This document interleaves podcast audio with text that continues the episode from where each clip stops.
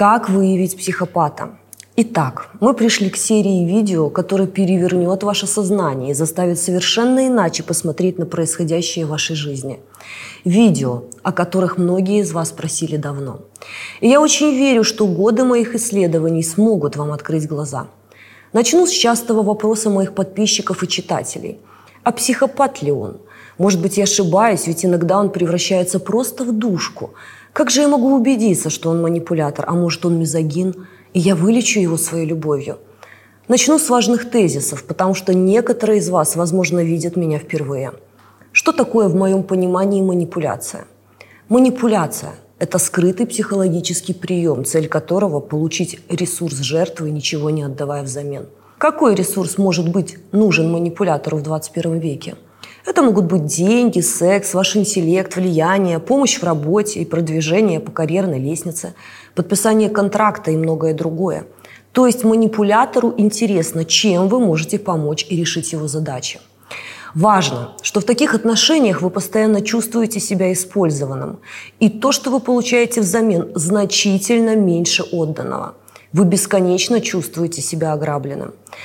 Но есть еще один особый вид манипуляторов, который в первую очередь интересует эмоциональный ресурс. Они тоже пользуются жертвой, но еще им доставляет невыносимое удовольствие причинять вам боль просто так. Такой вид манипуляторов я называю психопатами. Я понимаю, что с точки зрения психотерапии это не совсем корректно, но я исследователь, писатель и имею на это право. Для меня это корректно по следующей причине. Когда абьюзер причиняет боль жертве, унижая, нарушает ее границы личности, разрушая ее психику, часто беспричинно, для меня это значит, что боль жертвы приносит ему удовольствие. Для меня он автоматически попадает в категорию психопата. Потому что если кто-то причиняет кому-то боль, и неважно, физическая она или психическая, значит он садист. А садист так или иначе психопат. Отсутствие эмпатии я считаю верным соратником психопата. Несмотря на то, что прекрасно осознаю, что в психиатрии, к сожалению, психопатом считается только тот, который достал топор и принес какой-то физический ущерб. А для других психопатов есть другие красивые названия. Нарцисс, перверзный нарцисс, циник, манипулятор, мизогин, социопат, макиавиалист, абьюзер – и мое мнение, что из-за этих красивых, я бы даже сказала загадочно-поэтических названий в мире столько жертв. Психопатия – психопатологический синдром, проявляющийся в виде концентрации таких черт, как бессердечие по отношению окружающих, сниженная способность к сопереживанию, неспособность к искреннему раскаянию, причинении вреда другим людям, лживость, эгоцентричность и поверхностность эмоциональных реакций – Психопатия не входит в перечень официальных психиатрических диагнозов МКБ-10, международной классификации болезней. Однако в американском DSM-5 указывается, что психопатия и социопатия являются синонимами антисоциального, диссоциального расстройства личности – ДСМ – это диагностическое и статистическое руководство по психическим расстройствам пятого издания, использующееся в США с 2013 года. Собственно, поэтому меня заинтересовали в первую очередь исследования ученых, находящихся по ту сторону океана. У них такой диагноз есть. У нас же до сих пор психопат – это исключительно тот, кто наносит физический ущерб жертве. Согласно альтернативной модели DSM-5, психопатия может проявиться как особый вариант антисоциального расстройства личности. Однако в целом психопатия не эквивалентна этому расстройству, в том числе и на нейробиологическом уровне. Что это значит? Не каждый нарцисс психопат, но практически каждый психопат нарцисс. Кроме того, в США диагноз психопат всегда подтверждается с помощью исследования мозга. Для оценки возможного наличия психопатии используется оценочный лист психопатии, разработанный канадским психиатром Робертом Ди Хайером, который много лет, проработав судебным психиатром, разработал контрольный перечень признаков психопатии с 20 чертами, которые часто называют ППЧ – перечень психопатических черт. Для каждого признака ставится значение от 0 до 2. Если признак наблюдается – 2. Если он, вероятно, есть – 1. Если его нет – 0.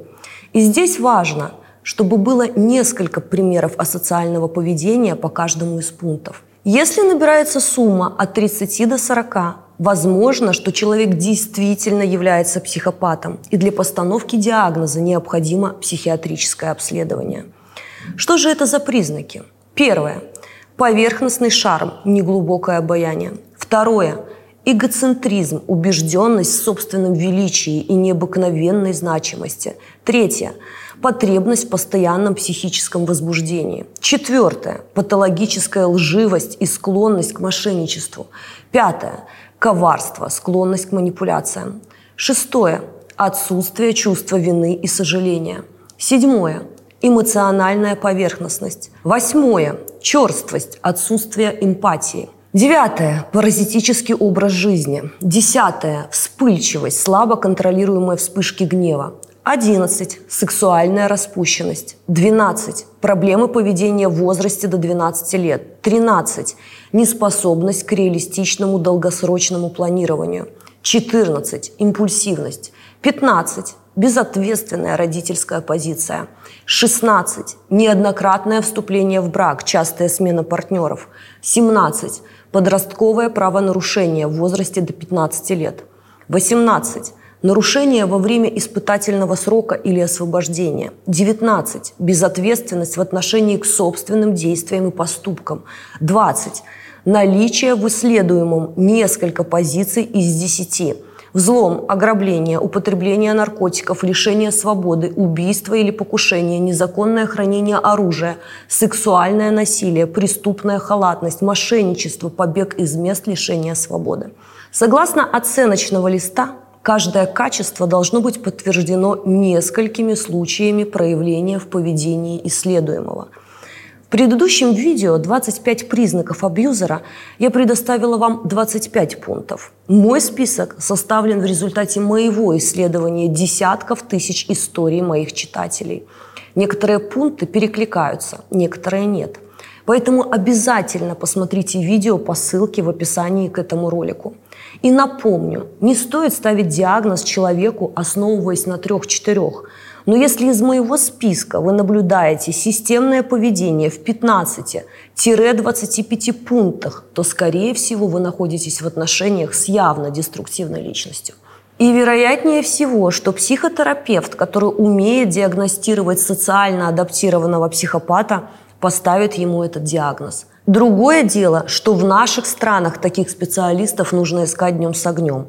И напомню, что поверхностное обаяние – один из признаков психопата, которым он шикарно пользуется на приеме у врача и, к сожалению, способен легко обмануть психолога и психотерапевта. Собственно, такие истории многократно описаны самыми известными учеными мира в исследовании психопатии. Например, Кент Акил – приводил своих студентов к самым ярым психопатам, которых он диагностировал с помощью ППЧ, и просил молодых психотерапевтов поставить диагноз. Большинство студентов после общения с ними говорили, он такой симпатичный человек, даже не представляю, за что он сидит. Или, если бы мы с ним встретились на воле, я бы с ним выпил пиво. И когда профессор показывал личное дело замечательного человека, студенты в ужасе говорили, этого не может быть, это один, не один и тот же человек. На это ученый отправлял их поговорить еще раз. Во время второй беседы студент спрашивал, почему вы не рассказывали о том, что есть в вашем личном деле, о преступлениях, изнасилованиях, грабежах. Как правило, психопаты отвечают примерно так. А, все это в прошлом. Я хотел поговорить о том, каким я стал. В своей третьей книге «Код вознаграждения» я даю подробный кейс выявления деструктивной личности и даже делюсь несколькими тестами и личными наработками. Скажу, что важно снять розовые очки, когда ваша интуиция вам что-то настойчиво шепчет. И слушать нужно ее, а не соловьиные, заготовленные речи социально адаптированного психопата – Лучше послушайте их историю о прошлом. Они всегда с удовольствием рассказывают о своих бывших работодателях, партнерах и отношениях. И если видят поддержку, то незамедлительно передают самое страшное. Почему? Потому что люди без эмпатии несколько иначе воспринимают реальность. И то, что у здоровой психики вызывает стыд, у них часто вызывает гордость. Поэтому важно наблюдать, как человек реагирует на сцены насилия в фильмах – Вызывает ли в нем это интерес или ужас? Кроме того, некоторые фильмы являются прямым способом диагностики. Например, «Лучшее предложение», Для здоровой психики это фильм о манипуляции. Для манипулятора-психопата это фильм о том, какая молодец эта мошенница дала старику возможность ощутить любовь. Любовь. То есть, когда манипулятор плачет в конце фильма, не поленитесь уточнить, о чем именно. Вы плачете из-за того, что жаль доброго героя, а психопат – потому что зло в очередной раз не победило. В следующий раз мы заглянем в мозг психопата и внимательно рассмотрим, что происходит у него в 15 сантиметрах между ушами. Как вы заметили, в моих видео вы не найдете рекламных интеграций, но вы всегда можете поддержать канал, перейдя по ссылке в описании к этому ролику и получить подарок благодарность. Помните о том, что ваши лайки спасают судьбы, поэтому комментируйте и подписывайтесь на канал, будьте бдительны и берегите себя.